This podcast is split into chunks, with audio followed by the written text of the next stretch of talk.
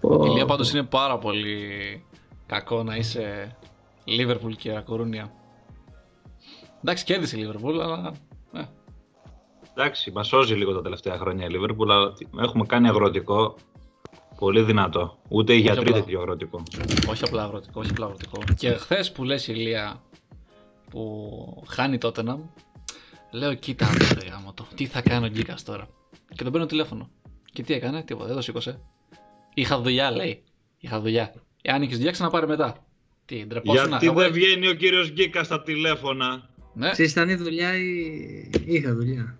Είχα δουλειά, κατέβαζα. εντάξει, άμα έχει κατέβαζε, δουλειά το κατέβαζε. παιδί, άμα έχει δουλειά το παιδί, κατεβαίνεις, να κατεβαίνεις όχι όπως τότε να, να κατεβαίνεις σε ωραίες συνθήκες, ρε παιδί μου, έτσι. Ναι. Γιατί τότε ξέρετε, να όταν ναι. πάει να κατέβει την παίρνει κάτι φορά συνήθως.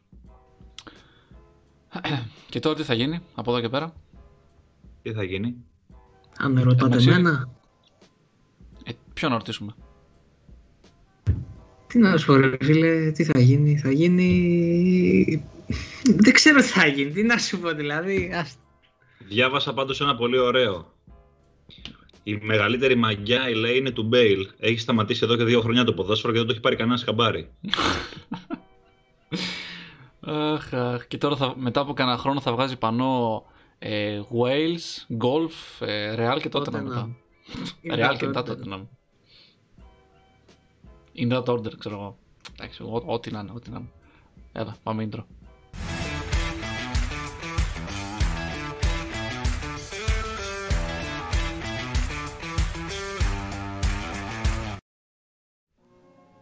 Πολύ καλησπέρα σας. Είμαστε οι 12 Yards. Είναι το podcast των Ελλήνων υποστηρικτών αγγλικού ποδοσφαίρου. Στο καθιερωμένο μας ραντεβού για συζήτηση για όλα τα αγωνιστικά δρόμενα που αφορούν Premier League και Championship, συν του ότι οτιδήποτε άλλο προκύψει στην επικαιρότητά μας. Αυτά Ε, θέλω πρέπει να το- ακούω, έτσι, χειροκροτήματα και χειροκρότημα είναι- ιαχές. Έτσι, έτσι. Λοιπόν, το χειροκρότημα είναι. Ε, είμαι το ο μεταξύ Ηλίας έχετε Βαραβούτης. παρατηρήσει. Α, sorry. Α, για πες. Είσαι ο Ηλίας Βαραβούτης. Είσαι ο Γιώργος Εμερτζίδης. Ε, όχι.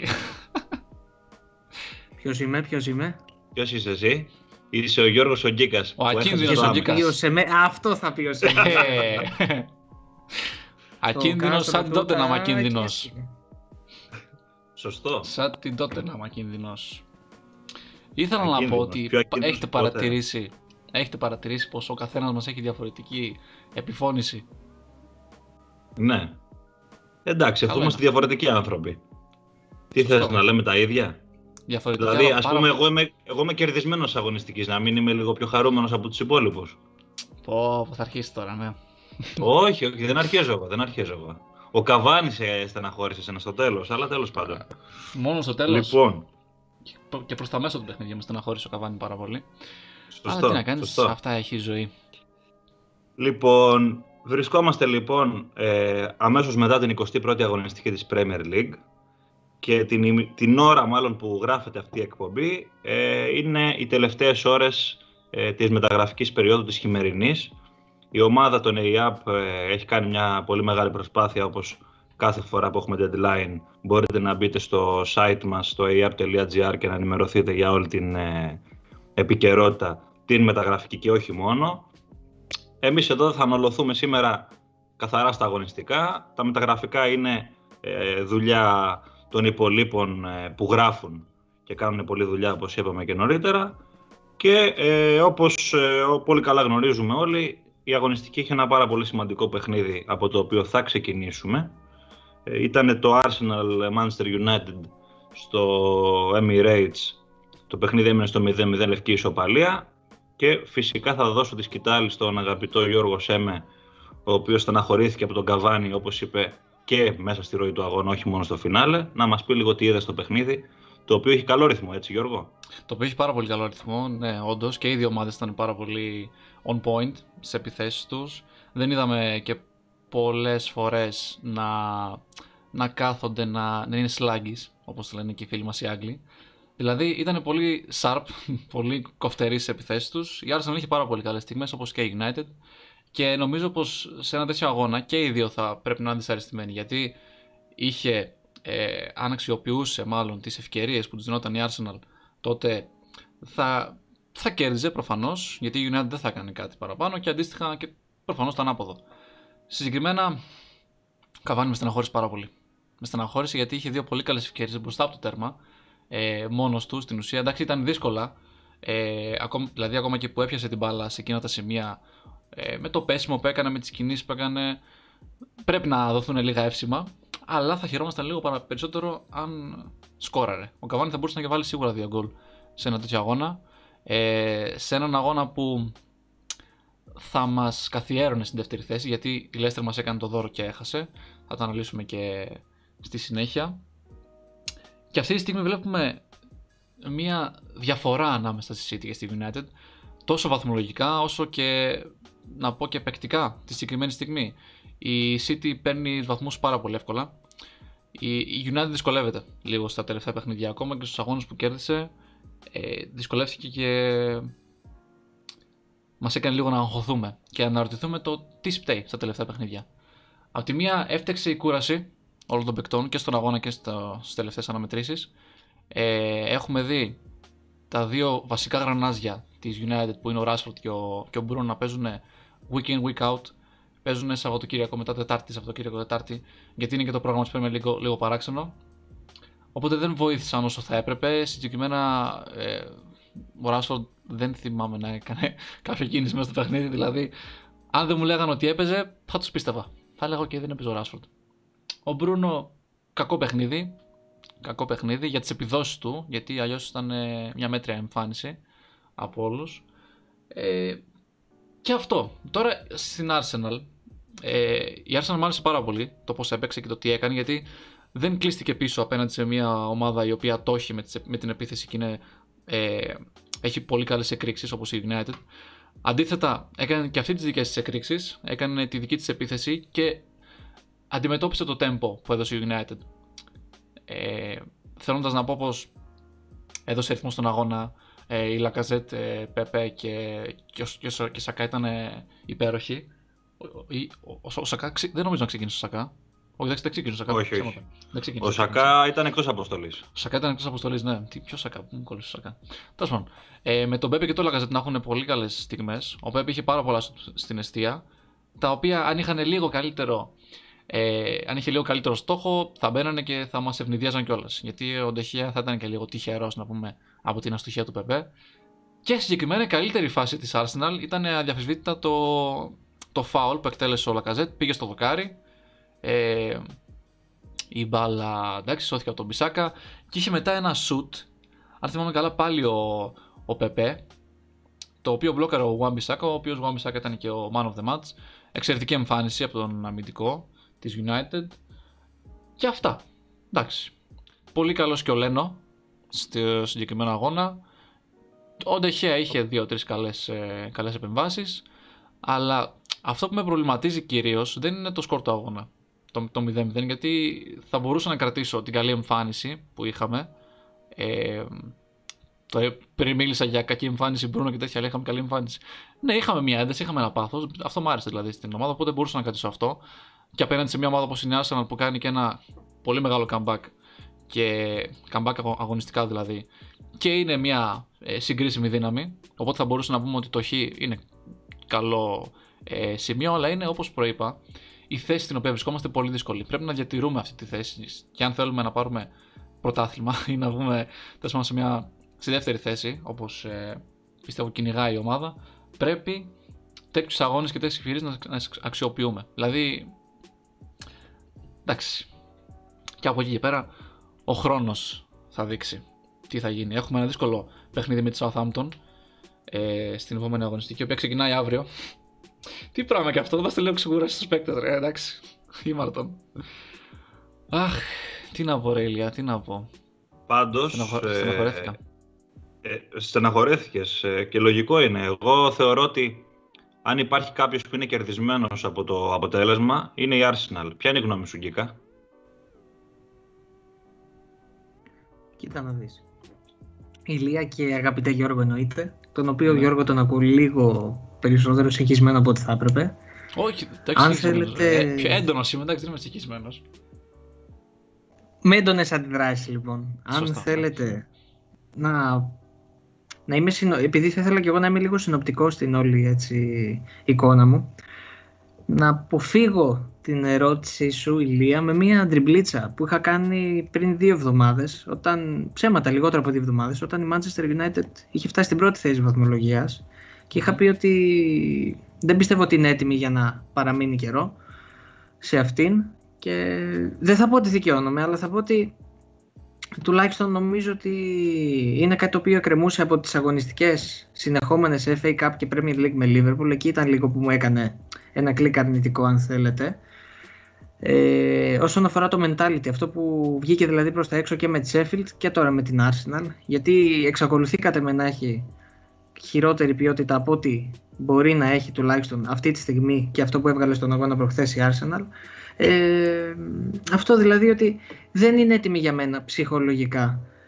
Ψυχολογικά ξαναλέω να μην έχουμε κάποια έτσι παρερμηνία στα λόγια μου. Τώρα όσον αφορά ναι, την ναι. Arsenal, ναι, έχει κάθε λόγο να είναι χαρούμενη, έχει κάθε λόγο να είναι ευτυχισμένη με αυτό το χ και πόσο μάλλον με την εικόνα του στο γήπεδο που κατ' εμέ η Arsenal ήταν που άξιζε το κάτι παραπάνω αν θέλετε έτσι. Έστω και ένα μικρό κλικ αυτό.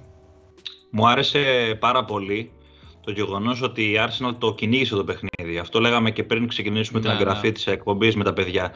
Ε, δεν ήταν φοβική, δεν ήταν η Arsenal που έχουμε συνηθίσει να βλέπουμε, είχαμε μάλλον συνηθίσει να, βλέπα, να βλέπουμε το προηγούμενο διάστημα, δηλαδή το, όταν ήταν ντεφορμέ. Ε, είχε το καλό της διάστημα στο μάτς, το δεύτερο ημίχρονο ήταν λίγο πιο καλή, έγινε το παιχνίδι λίγο ρώσικη και ρουλέτα πάνω κάτω η μπάλα, αυτό ήταν πολύ θελκτικό προς το μάτι. Πάτησε πάνω στην αμυνά της Arsenal για άλλη μια φορά, στηρίχθηκε σε αυτήν. Ε, έχει δεχτεί μόλις 20 γκολ. Δηλαδή από τις ομάδες τις μπροστινές έχει τις καλύτερες επιδόσεις αν βγάλουμε από το παιχνίδι της City. Ε, ήταν, αντα, ήταν ανταγωνιστική. Αυτό πρέπει να το κρατήσει ο Αρτέτα μετά από τα συνεχόμενα θετικά αποτελέσματα που έχει κάνει η ομάδα. Τώρα και κάθε βαθμός φυσικά μετράει στο κυνήγι που μπορεί να ρίξει ε, για να κερδίσει ένα ευρωπαϊκό στήριο η Arsenal. Ξεκάθαρα. Ε, και είχε φυσικά και κάποιες απουσίες. Δηλαδή δεν έπαιζε ο Τύρνη, ο οποίος ε, έχει κάποια, θέματα τραυματισμών. Έπαιξε ο Σέντερ ήταν αρκετά καλός. Ο Σακά, ο οποίος ήταν στα κόκκινα και τον προφύλαξε ο Αρτέτα, έμεινε εκτός αποστολής. Εντάξει, είπαμε, θεωρητικά ένας κερδισμένος από αυτό το match είναι η Arsenal ψυχολογικά και βαθμολογικά ενδεχομένως. Mm-hmm. Α πάμε στο επόμενο παιχνίδι που είναι η έτερη ομάδα της, ε, του, της πόλης του Μάντσεστερ, η πρωτοπόρος Manchester City.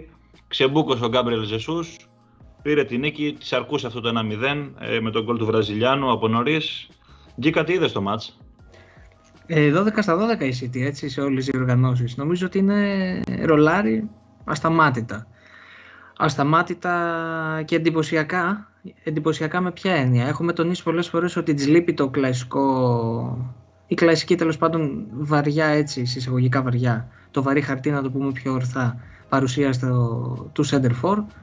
Παρά αυτά έχουμε πει ότι βρίσκει διάφορους πρωταγωνιστές ανά αγωνιστική. Τώρα επιτέλους μετά από καιρό ευτύχησε να δει σκόρες στον πρόσωπο του Ζεζούς. Κρατάμε ότι είχε και δύο-τρεις ευκαιρίες να διπλασιάσει τα τέρματά της.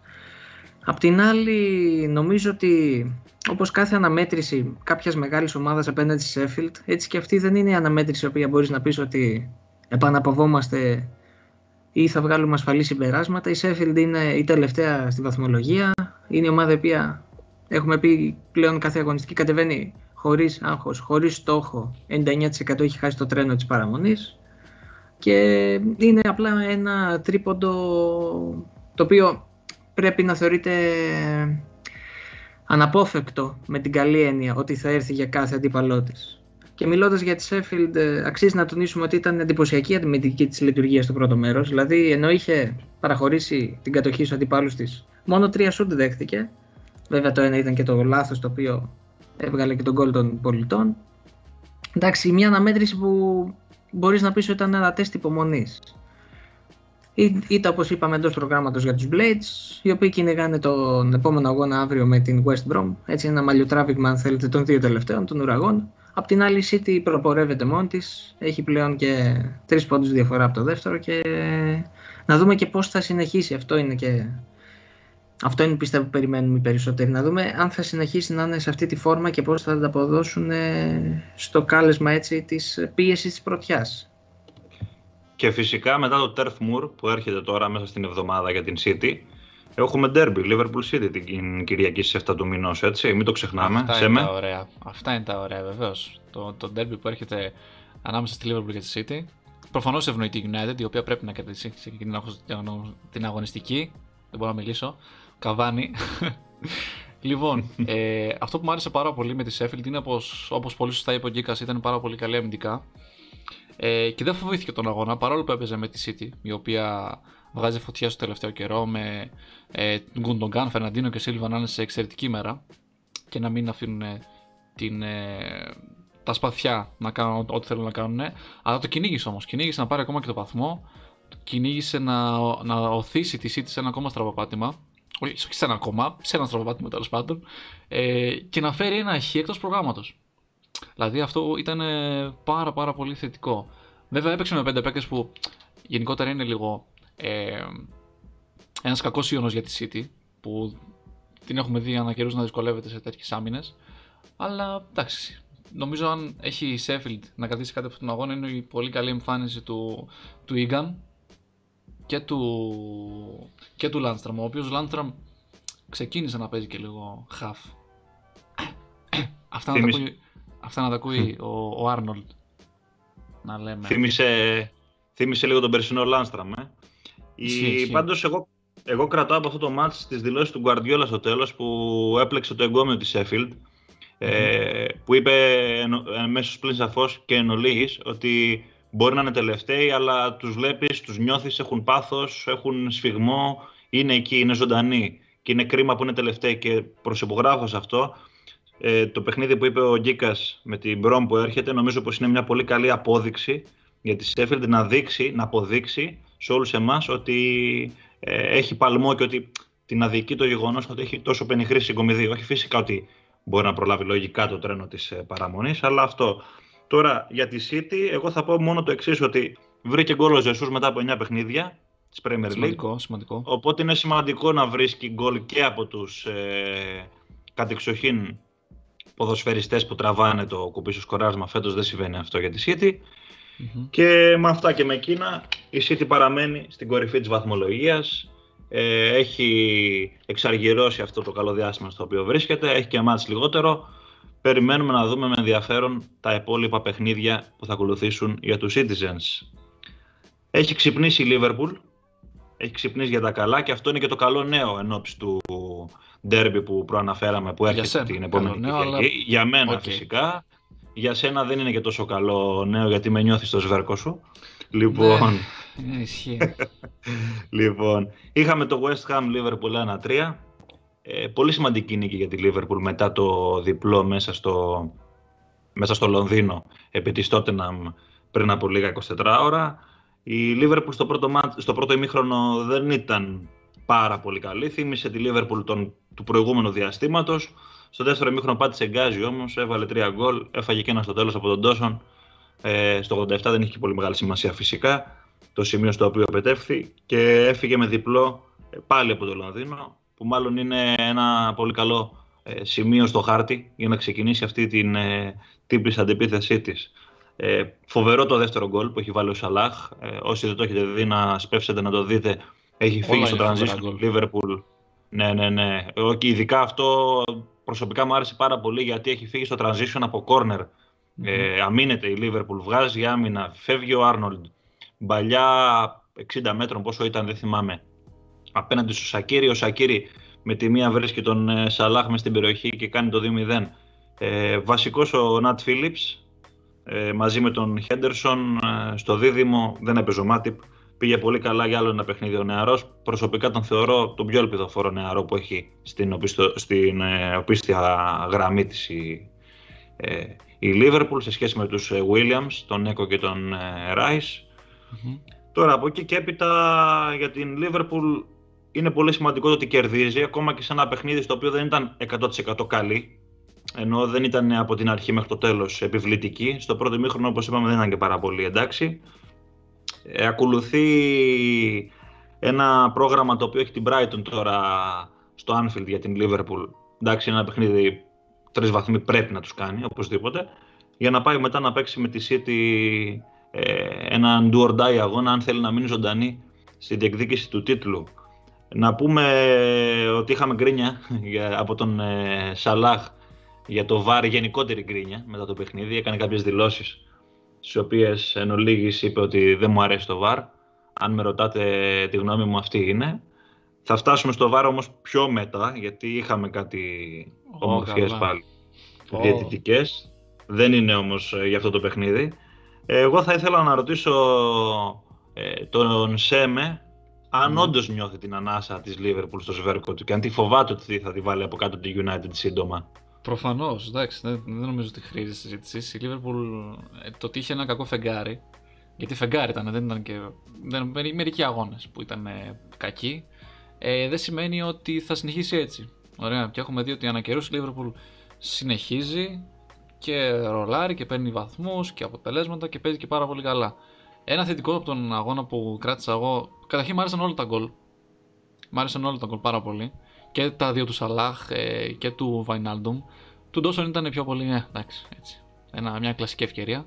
Αλλά του Βαϊνάλντουμ ήταν ε, νομίζω η απόδειξη, όχι απόδειξη, η στατιστική ύπαρξη του Φιρμίνο μέσα στο παιχνίδι. Γιατί ε, αν θυμάμαι καλά την assist την έβγαλε αυτός και όλο το, το build-up του goal το, και όλο το build-up του goal. Και είναι πολύ σημαντικό αυτό για τη Liverpool, η οποία έχει τραυματισμένο τον, ε, τον Ζώτα. Και ο Μανέ δεν έπαιξε, οπότε είναι κάτι και αυτό. Ο οποίος ε, Φιρμίνο μπήκε σε ξανά αλλαγή. Εντάξει, ξεκίνησε το, τον, τον Οριγκίο Κλοπ. Νομίζω αυτό πρέπει να κρατήσει η Liverpool. Πήρε τους βαθμούς ε, σε ένα αγώνα που δεν ήταν καλή, όπως είπες. Και μέσα στη West Ham. Μια ομάδα που. Ναι. Εντάξει, είναι. Σκληρή. Στο Έξι νίκες είχε η West Ham ε, πριν από αυτό το μάτς και έσπασε το, το σερί της η Liverpool. Πάντως δικαιώνομαι νομίζω για αυτό που είχα πει μετά την Μπέρλι, αν θυμάμαι καλά χρονικά το είχα πει τότε, ότι χρειάζεται μια καλή νίκη η Liverpool για να ξεφρακάρει και την έκανε μέσα στην Tottenham, πήρε την ψυχολογία της γιατί ήταν πολύ καλύτερη από ό,τι στο παιχνίδι με τη West Ham τότε και έχουν ξυπνήσει και κάποιοι κομβικοί της παίχτες όπως ο Άρνολντ, όπως ο Φιρμίνο, ο Σαλάχ πάλι είναι ο Σαλάχ που ξέρουμε, Βλέπουμε δηλαδή μια κινητικότητα. Ο Τιάγκο επίσης πολύ καλός. Mm-hmm. Ήσασταν τελικά το αντίδοτό μας, ε, Γκίκα, έτσι. Θα ξεπεράσω τη σπόντα σου, αγαπητές συμπαρουσιαστή Ηλία. σιγά, τη σπόντα. Με ταπεινότητα. Τι σου είπε, σιγά. Με ταπεινότητα. Ε, η αλήθεια είναι ότι τότε νομίζω φέτος έχει ήδη υπάρξει σε, λιγό, σε διάστημα μικρότερο των 90 ημερών δις φάρμακο για τη Λίβερπουλ, έτσι. Σωστό. Μόνο και που, μόνο που στην πρώτη περίπτωση φάνηκε ότι ήταν ασπιρίνη. Ε, γιατί μετά ήρθε η κατρακύλα, έτσι. Κοίτα, η κατρακύλα ήταν τότε, για να κλείσει αυτή η παρένθεση, κάτε με, το 7-0 με την Πάλας. Ήταν πολύ πλασματικό το αποτέλεσμα. Συμφωνούμε. Και βάσει τη 11 που χρησιμοποιήθηκε σε αυτόν τον αγώνα. Γιατί είχε πολλές αλλαγές, έτσι. Συμφωνώ. Ίσως συμφωνώ. εκεί χαλάρωσαν οι παίκτες της Λίβερπουλ. Για το μάτς έχεις κάποιο σχόλιο να κάνεις πιο συγκεκριμένο ή μένεις στην πικρία του σχολείου μου για την Tottenham; Όχι, όχι, κοίτα. Συγκεκριμένα ε, θέλω να σας πω ότι δεν το περίμενα το αποτέλεσμα. Δηλαδή πιστεύω ότι η West Ham επειδή είχε βρει Είχε νομίζω 5 αγώνες, 6 αγώνες ε, συνεχόμενους με νίκες. Νομίζω 5. 6, 6. 6. 6, oh, 6.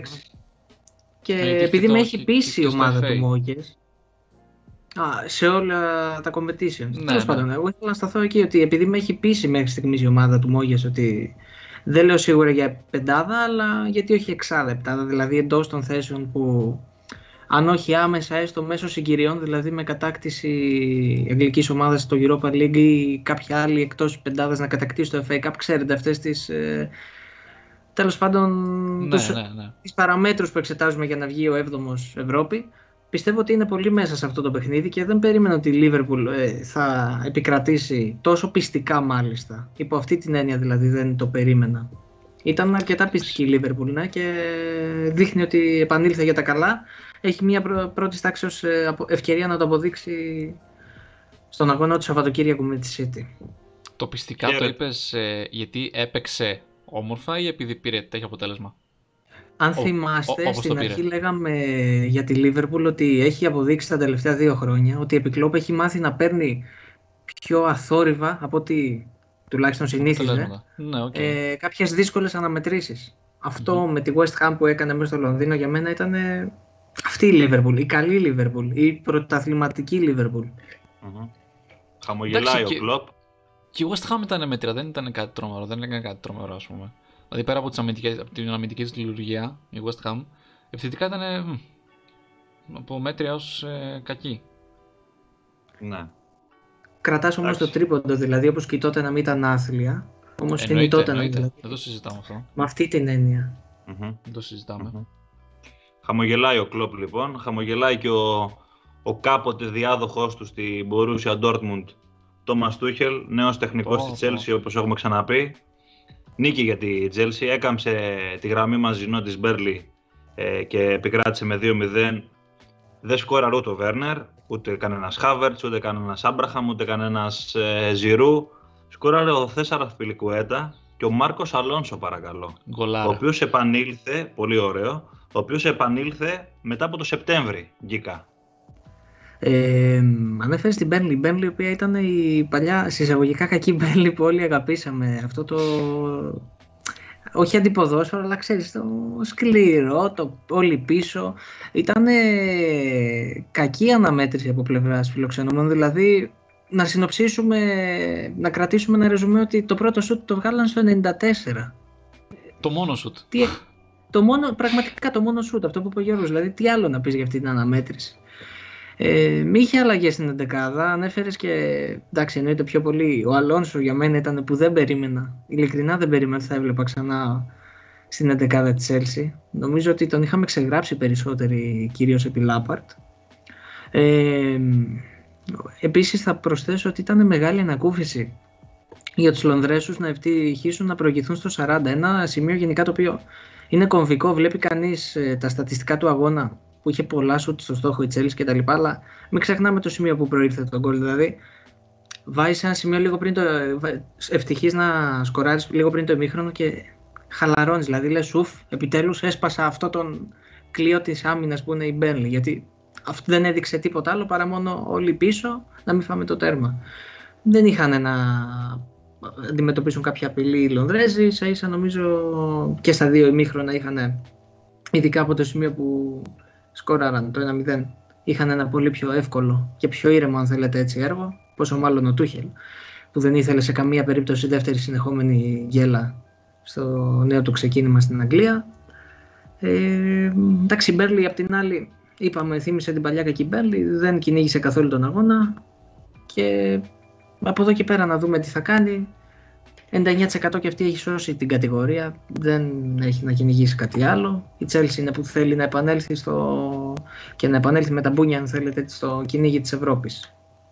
Ε, και ίσως κάτι να έχει και στο κεφάλι του ο Τούχελ, που ε, επανενεργοποιεί κάποιους ποδοσφαιριστές όπως είναι ο Αθπιλικουέτα, έπαιξε ξανά με τριάδα ο Τούχελ στο παιχνίδι, όπως έκανε και με τη Γούλους και τον έβαλε σε μια θέση που γνωρίζει ο Ισπανός στον τρίτο κεντρικό αμυντικό, δηλαδή της τριάδας δεξιά. Και είδαμε ξανά και τον Μάρκος Αλόνσο, είναι νομίζω το, η είδηση του παιχνιδιού. Τώρα από εκεί και έπειτα Χάτσον Οντόι δεξιά, full back, δεν ξέρω, μάλλον τους μαθαίνει ακόμα ο, ο Τούχελ τους ποδοσφαιριστές του, γιατί ήταν μια έκπληξη για όλους μας νομίζω ε, αυτή η χρησιμοποίηση. Σε εσύ τι είδες; Ξεκάθαρα, αυτό το σύστημα το, το 3-5-3 ε, στην ουσία, που, που έπαιξε, ναι, ήταν όντως λίγο παράξενο. Και ο Βέρνερ χρησιμοποιήθηκε και στα extreme πάλι. Με πόσους παίζει η Chelsea, ρε, με 12 παίζει, 3-5-3. 3-4-3, 3-4-3, 3-5-3, είτε. Λοιπόν, Έβαλες και έναν ακόμα να πεις και τα εκεί. Έχεις δίκιο. Έχεις δίκιο, έχεις δίκιο. Γιατί κόλλησε μυαλό μου ρε παιδί μου ότι ξέρεις Αλόνσο και Χάνσο Ροντό ήταν 5 πίσω. Κάπως έτσι σωστό, σωστό, σωστό, εντάξει, όλοι την πατάμε. Και ο Αλέφαντος τον... έχει πατήσει κάποτε να ξέρεις, μη φοβάσαι. Και ο Αλέφαντος, τι είχε πει; Ναι, ναι, ναι. Είχε βάλει 12 παίχτες και του λέει κάποιος Ρε coach, έχεις βάλει έναν παραπάνω. Εντάξει, μωρέ, βγάλ τον, δεν πειράζει. Για πες. Σωστός. Κορυδεύαμε το λάμπα το δίχε ότι έβαζε το Βέρνερ στα extreme του. Εντάξει, οκ. Okay. Απ' τη μία θα μου πεις ε, είναι λογικό ένας νέος προπονητή να πειραματίζεται. Ελάχιστα και με ομάδε όπως η Μπέρλεϊ που εκτός έδρας δυσκολεύονται λίγο. Μόνο με τη Liverpool και η Μπέρλεϊ εκτός έδρας. Εντάξει, αυτό είναι λίγο ε, παράδοξο, ηλία. Ε, ναι. Και προβληματίζει η Μπέρλι, ειδικά στα εκτός έδρας. Στα εντός λίγο πάει ελάχιστα καλύτερα. Έχουμε δει ότι ακόμα και άμυνα που παίζει αυτό το αντιποδόσφαιρο δουλεύει στα εντός έδρας. Η ε, United δυσκολεύτηκε να πάρει αποτέλεσμα εκεί μέσα κέρδισε τη Sheffield, την Burnley, είχε κέρδισε και, και τη Wolves, πολύ σημαντικό. Είχε φέρει χ με την, με την Everton μέσα στο Turf Moor. Αλλά τώρα έρχεται ένα πολύ δύσκολο παιχνίδι με την City εντός έδρας. Το οποίο δεν ξέρω ε, τι θα γίνει. Εντάξει, δεν νομίζω ότι υπάρχουν πολλές ελπίδες να κερδίσει η Burnley. Ε, βρίσκεται, από, βρίσκεται άσχημα κοντά στην, ε, στον θέση του υπεμβασμού. Και η Brighton που έχει ξυπνήσει, ε, εντάξει έχει έναν αγώνα περισσότερο, είναι στο μείον ένα από την Μπερλή. Πρέπει λίγο να ανησυχεί. Μήπως. Η Μπερλή. Δεν ξέρω. Θα δείξει, ο χρόνος θα δείξει. Θα κάνω το συνήγορο του διαβόλου πάντως και θα πω ότι το παιχνίδι Μπέρλι City λόγω της πολύ καλής αμυντικής λειτουργίας της Μπέρλι γενικότερα και της δυσκολίας να βρει γκολ η City όχι αυτή την περίοδο, γενικότερα ναι, ναι. όμως, ναι, ναι, ναι. θα βάλει πάρα πολύ δύσκολα στη City η Μπέρλι στο Turf Moor ε, στο παιχνίδι που έρχεται. Αυτή είναι η γνώμη μου εμένα. Ναι, σίγουρα. Και μιας, και μιας και αναφέραμε την Brighton η οποία ξύπνησε και έκανε την πρώτη εντός έδρας νίκη στο φετινό πρωτάθλημα ε, και απέδειξε πως το Amex είναι καταραμένο για την τότε να Γκίκα γιατί πέρσι εκεί είχε τραυματιστεί ο Ούγκο Γιωρίς στο 3-0 στην ΙΤΑ τον Οκτώβριο που είχατε κάνει. Τι γίνεται με το Amex, τι κατάρα έχει πέσει; Περισσότερο θα στεκόμουν στο ότι είχε φάει τρία γκολ πέρσι. Σωστό, σωστό. Εφιαλτικός τραυματισμός του Γάλλου Κύπερ για όσους το θυμούνται. Πολύ άτσαλη προσγείωση στην προσπάθεια του να αποσοβήσει το τέρμα. Ένα εκ των τριών τερμάτων, για να είμαι ακριβής στα λόγια μου. Και ήταν και η τελευταία αναμέτρηση του Μεωρίτσι Ποκετίνο στον πάγκο των Λονδρέζων. Σωστό. Ε, η αλήθεια είναι ότι θα έλεγε κανείς ότι μετά τη χθεσινή τα ξυπνούν μαύρες μνήμες λόγω εκείνου του γεγονότος και του τραυματισμού του Λιωρή. Πόσο μάλλον της απομάκρυνσης του Αργεντινού προπονητή που τώρα πλέον έχει πάει στο Παρίσι, στην Παρίσι Σερμέν. Τέλος πάντων, να μείνουμε λίγο στο χθεσινό. Θα ξεκινήσω λίγο και στον πρόλογο λοιπόν, αν το θέλετε έτσι, χαριτολογώντας, θέλω να πω ότι μιλούσαμε λίγο για αντιποδόσφαιρο λόγω Μπένλι. Έχει διαφορά το σε εισαγωγικά πάντα έτσι, γιατί όλες οι μορφές τακτικής είναι, είναι τακτική, δεν μπορούμε να λέμε εντάξει. Έχει διαφορά λοιπόν το αντιποδόσφαιρο, το κάθομαι πίσω και περιμένω χωρίς να κάνω κάτι και το κάθομαι πίσω ώστε να χτυπήσω στην αντεπίθεση. Έχει διαφορά δηλαδή το περιμένω για να παράγω κάτι επιθετικά και το περιμένω απλά για καθυστέρηση, σκοπιμότητα, πείτε εσείς ό,τι θέλετε. Ε, είχα πει από την περασμένη εκπομπή ότι η Απόντος δημιουργού στο παιχνίδι της Tottenham έχει τεράστια προβλήματα. Θέλω να θυμίσω λοιπόν ότι όσο ήταν τα καλά της φεγγάρια φέτος, είχε το Λοσέλσο ως κύριο δημιουργό, είχε τον Εντομπελέ και εννοείται έχουμε πει ξανά ότι ο Κέιν έχει μάθει πλέον να παίζει ως δημιουργός, με υπό ποια έννοια, στις αντεπιθέσεις Tottenham, είναι ο παίκτης ο οποίος πηγαίνει τρίτη, τέταρτη παλιά πάνω του για να βρει κυρίως τον Σον ή αν έχει κάποιον άλλον επιθετικό μέσα τύπου Λούκα με μια παλιά του. Δηλαδή από κατά συνθήκη έγινε καλός κακός δημιουργός. Έχει πάνω από 10 assist φέτος.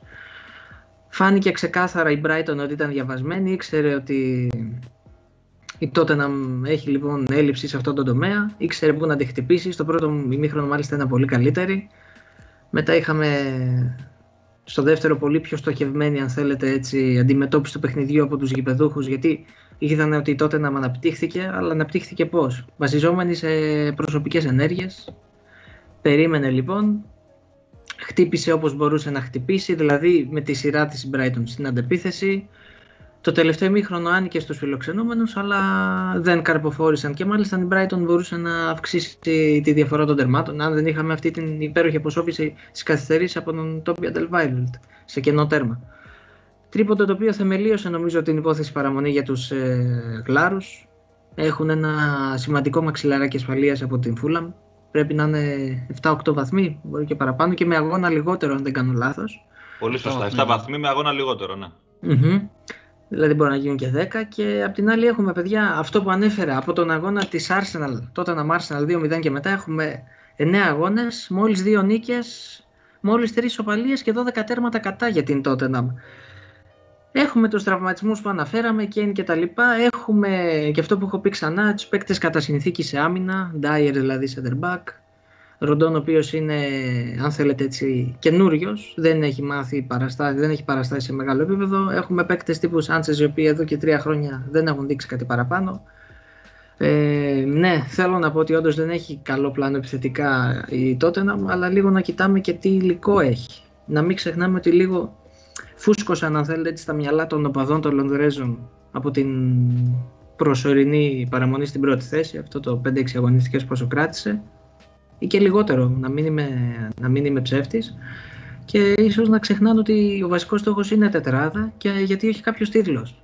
Εννοούμε ναι. κύπελο έτσι. Δηλαδή να μην υπάρχει αυτό το μυαλό του ε, το φουσκωμένο. Αυτή είναι η άποψή μου. Πρέπει λίγο να είμαστε πιο ότι... προσγειωμένοι. Δηλαδή νομίζω ότι τότε να μην έχει ταβάνι με αυτούς τους παίκτες και αυτό το στυλ που παίζει.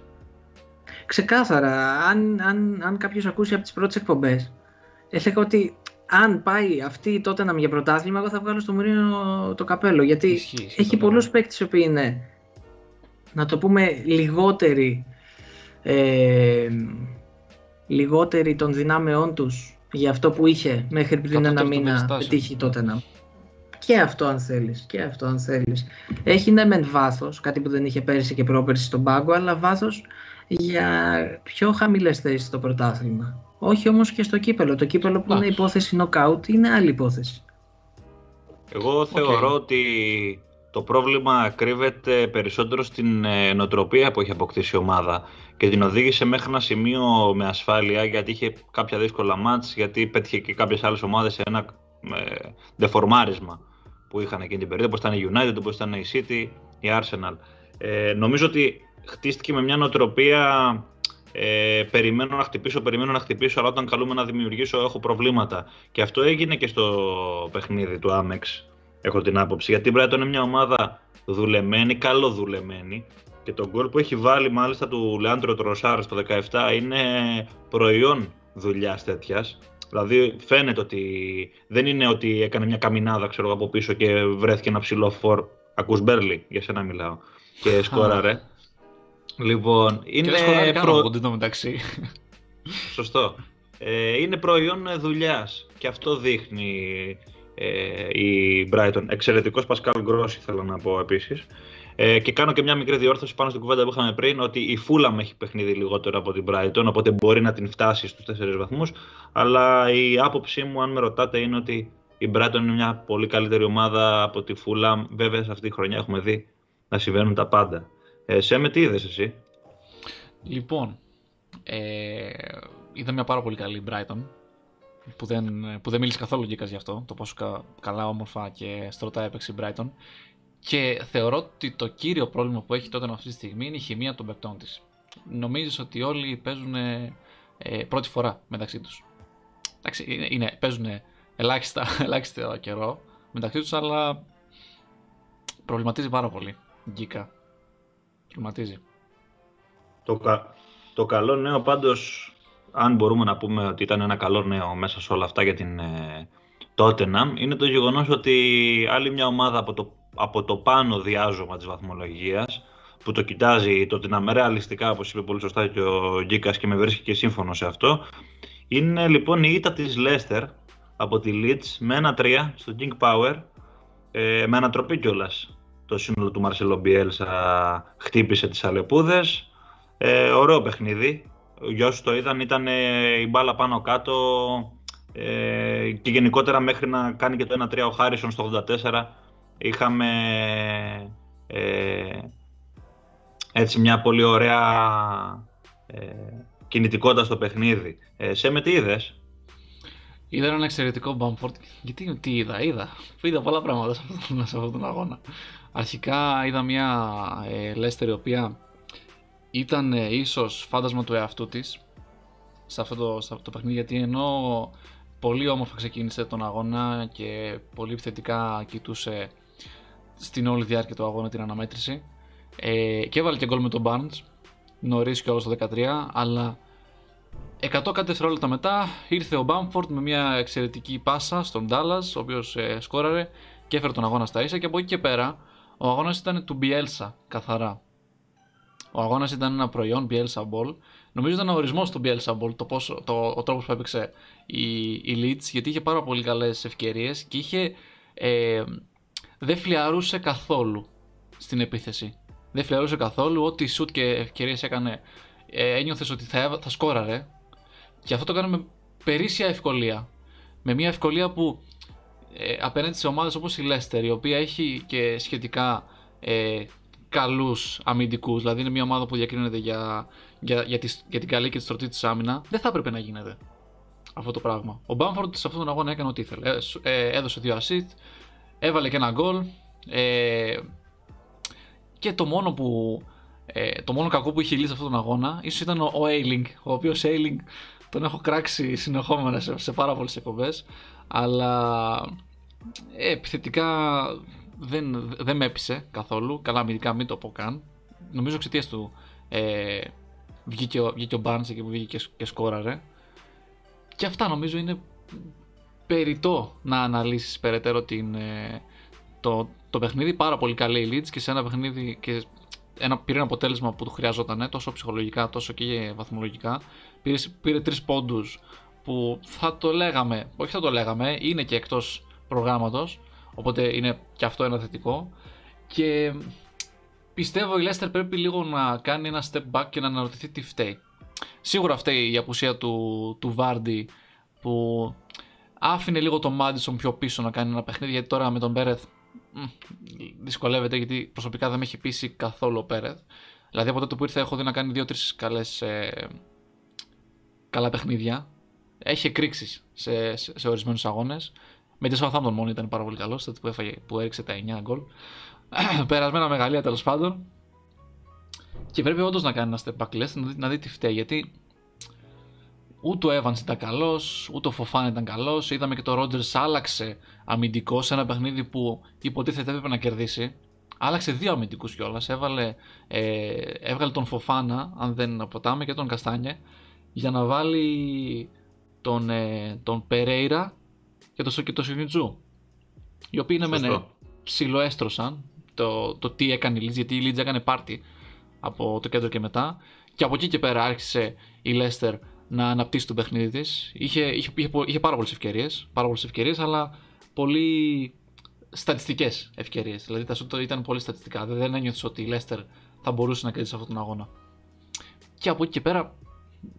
Εντάξει, μας έκανε δωράκι η Λέστερ και εσένα Ηλία, προφανώς γιατί η Liverpool πέρασε σίγουρα. στην τρίτη σίγουρα, θέση, σίγουρα. Δηλαδή, δεν το συζητάμε αυτό.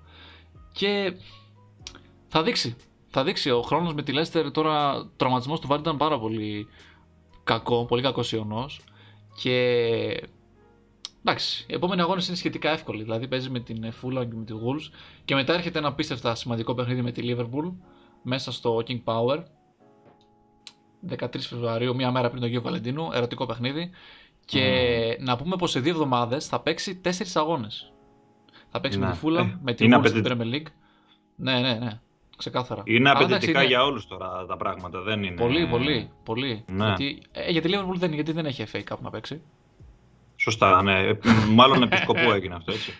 λοιπόν. Ε, Πάντως, ε, αν κοιτάξεις κανένας τι κάνουν οι δύο ομάδες η Μεν Λέστερ εντός και η Δε Leeds εκτός έδρας φέτο στο πρωτάθλημα, μπορεί να σκεφτεί κανένας ότι και το αποτέλεσμα δεν ήταν και τόσο μεγάλη έκπληξη. Έχει κάνει 6 νίκες εκτός έδρας η Leeds και 5 ήττες και η Δε Λέστερ έχει κάνει. Έχει ρεκόρ εντός έδρας 5-1-5. 5 νίκες, μια ισοπαλία, 5 ήττες. Mm-hmm. Ε, Πάντως δεν δέχτηκε γκολ από στημένη μπάλα γκίκα. Ναι, ναι, ναι, ναι, δεν δέχτηκε, όντως. Δέχτηκε από open play που είναι χειρότερο κατά μένα, αλλά εντάξει. Όπως και η Σέφιλντ έχασε αγώνα στο γκολ πάλι. Σωστό. Σωστό. Έτσι.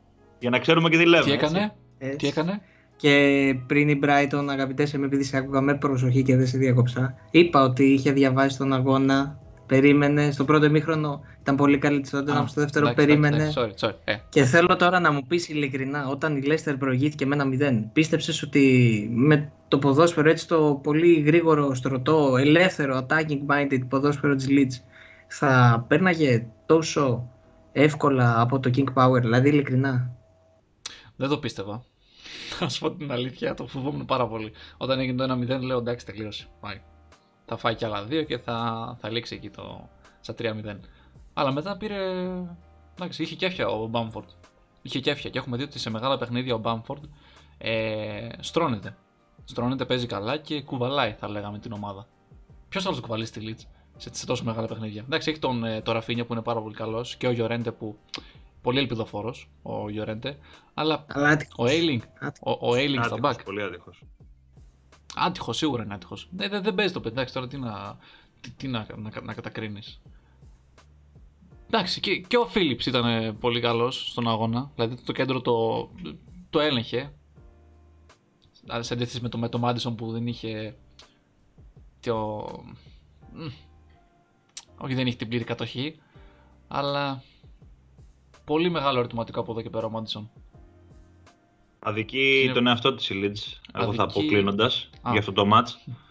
Γιατί, ναι, αδικεί τον εαυτό της γιατί έχει μια συγκομιδή κα, καλή. Θα μπορούσε να ήταν λίγο καλύτερη αν ήταν λίγο πιο προσεκτική. Αυτή είναι η, η το δικό μου το σχόλιο έτσι, για τη Leeds. Στημένα, και, τη... στημένα, ναι. και τα στημένα και γενικότερα λίγο η προσέγγιση της σε κάποιες στιγμές των αγώνων της. Ε, τώρα, από εκεί και έπειτα, φεύγοντας από το King Power Stadium, είχαμε στο St. Mary's ένα παιχνίδι για το οποίο γράφηκαν αρκετά πράγματα. Ήταν το Southampton Villa 0-1 με τον goal του Ross Barkley από το 41, γιατί γράφηκαν πάρα πολλά ε, σχετικά με τη διαιτησία και με το VAR και κάποιες αποφάσεις, εν πάση περιπτώσει, οι οποίες χαντάκωσαν εντός εισαγωγικών την ε, Southampton. Είχαμε το χέρι του Μάτι Κάς, το οποίο δεν δόθηκε πέναλτι υπέρ των Αγίων, ε, αλλά και την φάση του Dan Ings καθυστερήσει που ισοφάρισε και με τη γραμμή του offside και έγιναν κάτι περίεργες γεωμετρίες για να βγει offside το Danny Ings και να μην μετρήσει το τέρμα του. Ε, εντάξει, μίλησε για το βάρο Χάσεν Χούντλ αλλά και για τους τραυματισμούς, αλλά εν πάση περιπτώσει η Southampton έχει κάνει τρεις σερίτες οι οποίες μάλλον δεν ε, αντικατοπτρίζουν και τη γενικότερη δουλειά που γίνεται στην ομάδα, ΣΕΜΕ. Σίγουρα και αυτός ο αγώνας ήταν ένα, ένα τέτοιο δείγμα, έτσι. Η Southampton έπαιξε πολύ καλύτερα και κατ' εμέ ήταν αυτή που έπρεπε να κερδίσει τον αγώνα γιατί τι, τι, να, τι, τι να συζητήσουμε για το χέρι δεν ξέρω, το VR πραγματικά δεν ξέρω τι βλέπεις σε τέτοιες στιγμές.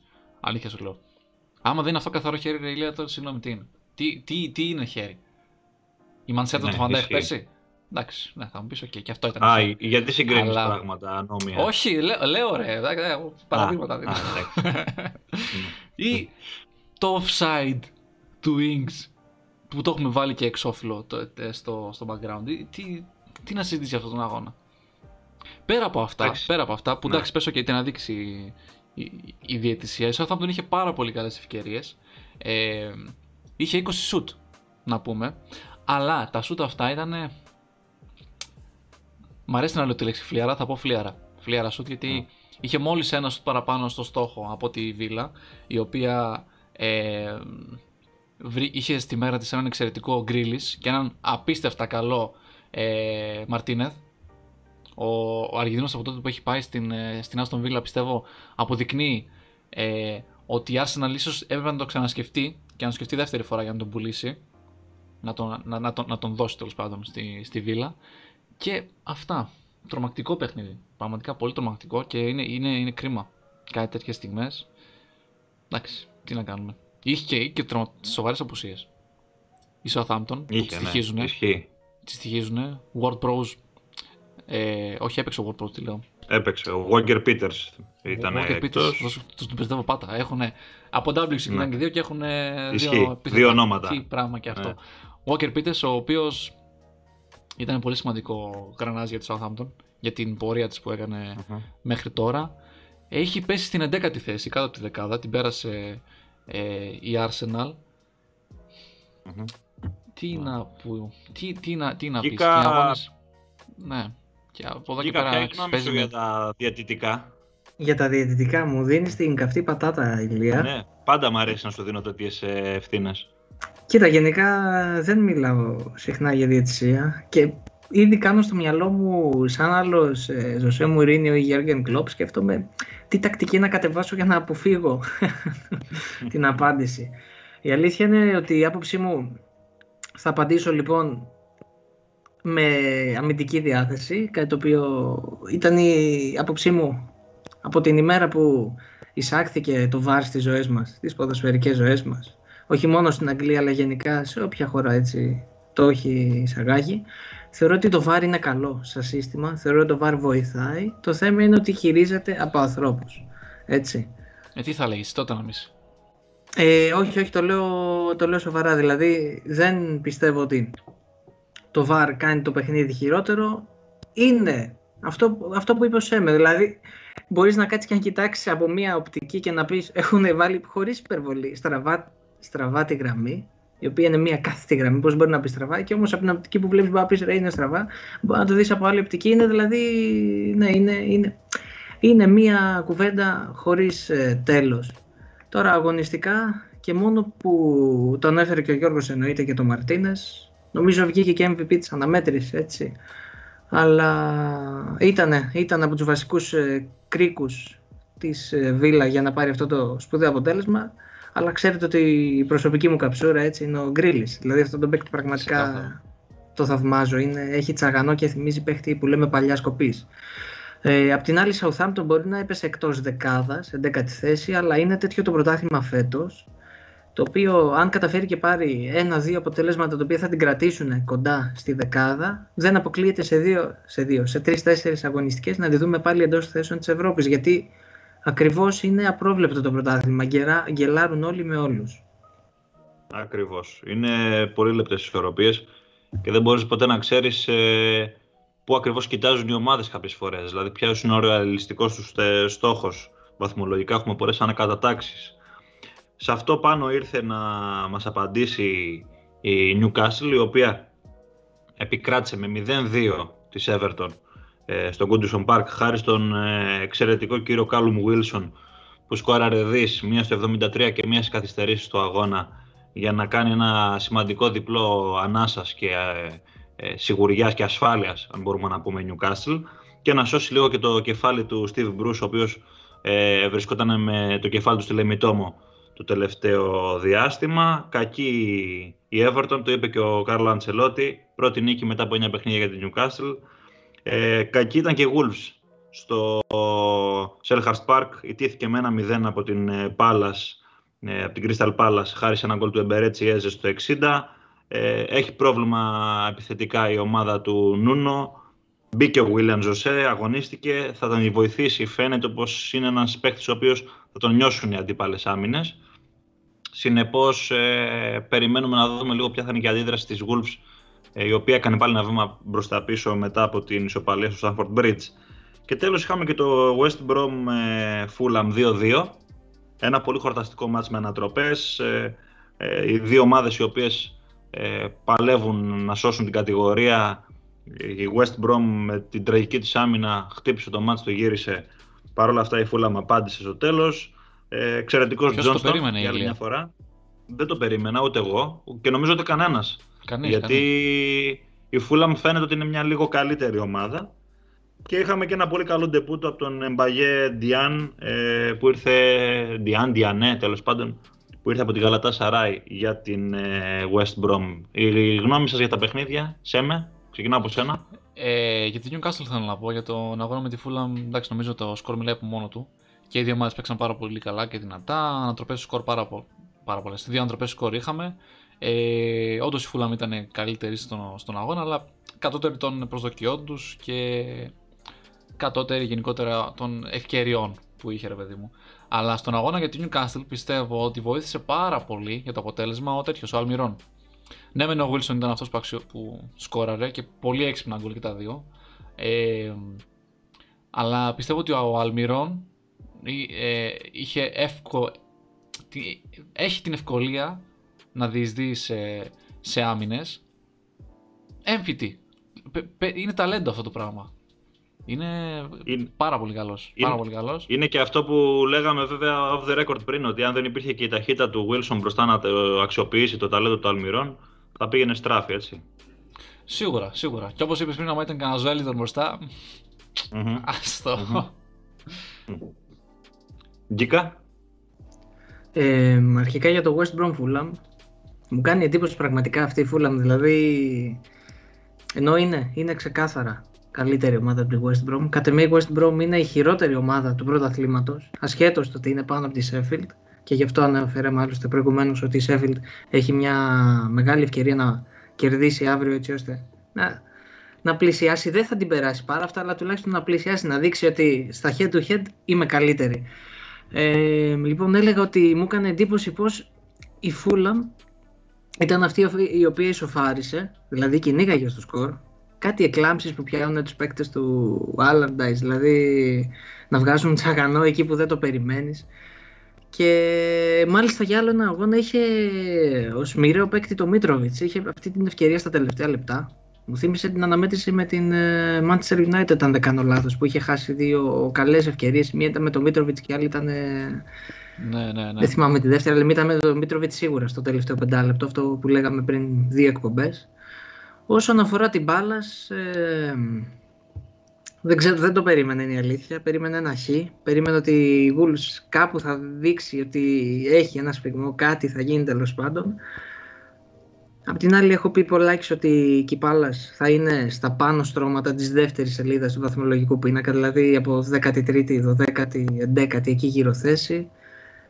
Ε, δεν ξέρω, νομίζω ότι η Wolves πρέπει να αποχαιρετήσει την Ευρώπη. Δηλαδή, αν και ακόμη σήμερα, θυμίζουμε ότι ηχογραφούμε την τελευταία ημέρα της μεταγραφικής περίοδου, αποκτήσει κάποιος center δεν ξέρω αν θα καταφέρει να κάνει ένα ντεμαράζ νικών το οποίο θα την οδηγήσει πίσω στον αρχικό του στόχο, εκεί που ήταν στο μεγαλύτερο μέρος της φετινής διάρκειας Premier League, δηλαδή το κυνήγι της ευρωπαϊκής θέσης. Δεν το πιστεύω. Ναι, είναι είναι δύσκολα τα πράγματα για τη Wolves. Έχει αρχίσει και κοιτάζει λίγο προς τα κάτω. Αυτό βέβαια είναι κακό για την ομάδα του Νούνο, γιατί είναι ένα καλοδουλεμένο σύνολο. Και αφού μιλήσαμε λίγο για τα προς τα κάτω, θα κάνω το φοβερό δέσιμο που κάνουμε πάντα κάθε φορά στην εκπομπή. Πω, ε, πω, γιατί πω, πρωτοτυπούμε και δένουμε πάντα τις τελευταίες ομάδες βαθμολογίας ε, που παλεύουν να σωθούν στην κατηγορία και να μπέσουν στη Championship. Θα, θα το δέσω λοιπόν και εγώ με τον ίδιο τρόπο και θα πάμε στην ε, ε, πάντα αγαπητή μας Championship η οποία ε, είχε την 27η αγωνιστική της το Σαββατοκύριακο η οποία ολοκληρώνεται... Ανατρίχιασες, ε. Πω. Είδες, πρωτοτυπώ πάντως, έτσι. Δεν φεύγουμε από την πεπατημένη μας. Είμαστε στα ίδια. Τι παιδίς σας mm. είναι. Λοιπόν, είχαμε λοιπόν την 27η στροφή στη Championship η οποία ολοκληρώνεται σήμερα ε, που γράφεται η εκπομπή μεσημέρι. Το βράδυ στις 10 παρατάρτο ώρα Ελλάδος η Watford υποδέχεται την QPR στο Vicarage Road για να κλείσει η 27η αγωνιστική.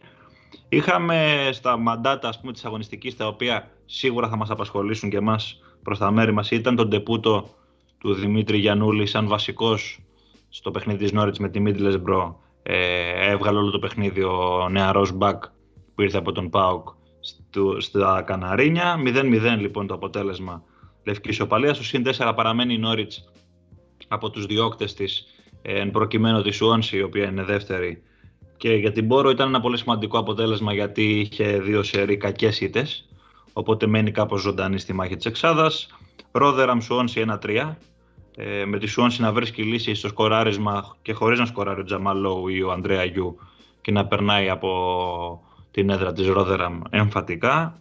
7-2 το Brentford Wickham πολύ ωραίο παιχνίδι. Ε, επίθεση που καίει η, αυτή της Μπρέτφορντ. Δύο γκολ ο Ιβάν Τόνι, πρώτος σκόρερ του πρωταθλήματος. Γκαζόνουν οι Μπις, είναι στην τρίτη θέση με μάτς λιγότερο πίσω από τη Σουόνση στο μείον 2.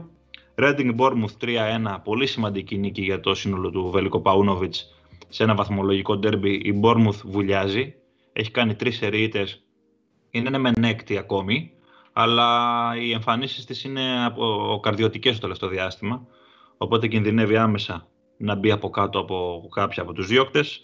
Η Blackburn είναι μία από αυτές που κέρδισε με ένα 0 με ένα γκολ του Armstrong στο 85.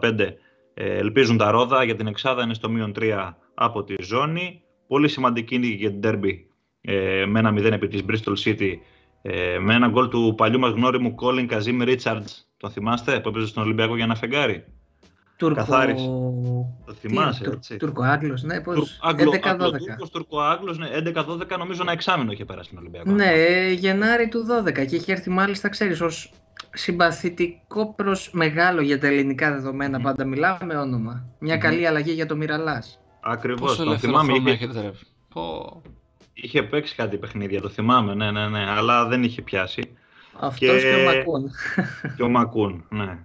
Θυμάμαι διάφορους εκεί που είχε μαζέψει και την ε, χρονιά ο Ολυμπιακός. Πάντως τη δουλειά την έκανε για τον Wayne Rooney, ο προαναφερθέντας. Ε, έδωσε το η νίκη με τον γκολ του στο 4ο λεπτό, ανάσα για τους Rams. Η Bristol City είναι μια ομάδα η οποία ε, είναι μια χαρά και μια λύπη, μια κερδίζει, μια χάνει. Με αυτές τις επιδόσεις δεν μπορείς να χτυπήσεις εύκολα την εξάδα. Και τώρα από εκεί και έπειτα είχαμε πολύ σημαντική νίκη της Sheffield Wednesday που πορεύεται με τον υπηρεσιακό Neil Thompson. Επικράτησε ένα 0 της Preston, στην οποία ήταν βασικός ο Ben Davis, το νέο μεταγραφικό απόκτημα της Liverpool, ο 25χρονο Stopper. Και το 1-1 της, ε, ε, της Millwall με την Cardiff, Cardiff Millwall για να είμαι ακριβής, στον τεπούτο του Mick McCarthy, ίσως το θυμάστε, μια παλιά καραβάνα των Αγγλικών ε, πάγκων, ε, ήρθε να διαδεχθεί στον πάγκο της Cardiff τον ε, Neil Harris Είχαμε επίσης Birmingham Coventry 1-1, Huddersfield Stoke 1-1 και Nottingham Forest Barnsley 0-0. Κάποιο σχόλιο για Championship, παιδιά, πώς τα βλέπετε τα πράγματα, με την Norwich έχει ξεφύγει, πιστεύετε θα κινδυνεύσει να χάσει την απευθείας άνοδο; Ή ενδεχομένως αν παρακολουθείτε καθόλου τη μάχη του υποβιβασμού, έχετε κάποιο σχόλιο; Τον υποβιβασμό δεν ξέρω. Όχι, αλλά Norwich. Norwich, ναι. ναι. Συμφωνώ, συμφωνώ. Και τώρα με τις προσθήκες που έχει κάνει δύσκολα θα, θα πέσει γιατί έχει πάρει και βάθος έχει πάρει πολλούς δανεικούς βασικά η Norwich, οπότε δείχνει πως θέλει να διατηρηθεί εκεί πάνω και νομίζω ότι έχει και το ψυχικό στέλνο για να διατηρηθεί και να επιστρέψει ίσως στην Premier League. Είτε στην πρώτη είτε στην δεύτερη. Θα συμφωνήσω και θα πω κιόλας κλείνοντας την Championship ότι η Brentford είναι μια εξαιρετική ομάδα. Άργησε πάρα πολύ να βρει τα πατήματά της μετά τις φυγές των ε, Watkins και Ben Rahma και έκανε πολλές γκέλες στην αρχή της χρονιάς. Αλλά τώρα έχει βρει ε, τις ισορροπίες της και θεωρώ πως είναι μια ομάδα η οποία θα μας απασχολήσει στο υπόλοιπο του πρωταθλήματος. Μπορεί και του χρόνου να τη δούμε και στην Premier League. Μακάρι. Αυτά είχαν οι 12 yards για σας, ε, για την Premier League και για την Championship, για όλη τη δράση που έχει μεσολαβήσει από την τελευταία μας ε, εκπομπή. Ε, θα είμαστε σύντομα φυσικά κοντά σας, ε, γιατί η δράση δεν περιμένει. Ε, δεν σταματάει με τίποτα. Είναι η χρονιά περίεργη, είναι το καλεντάρι περίεργο λόγω του κορονοϊού. Ε, ούτως ή άλλως πάντα στην Αγγλία η δράση ε, είναι αμύωτη. Θα είμαστε πάλι κοντά σας λοιπόν να συζητήσουμε όλα τα τεκτενόμενα και να σας κάνουμε συντροφιά σε αυτές τις μέρες καραντίνας που ε, μας, μας ε, κάνουν τη ζωή λίγο πιο δύσκολη το τελευταίο διάστημα. Εμείς θέλουμε να τις κάνουμε λίγο πιο ευχάριστη. Καλύτερη συντροφιά. Ήμουν ο Ηλίας Βαραμπούτης. Ήταν ο Γιώργος Εμερτζίδης και ο Γιώργος Γκέκας. Ελεύθερος είναι. λοιπόν, ε, κάντε μας ε, subscribe στο YouTube. Υπάρχουμε και στο Spotify φυσικά. Και στο Instagram, ε, για να... Στο Instagram εμένα αφήστε με, το say να ακολουθήσετε.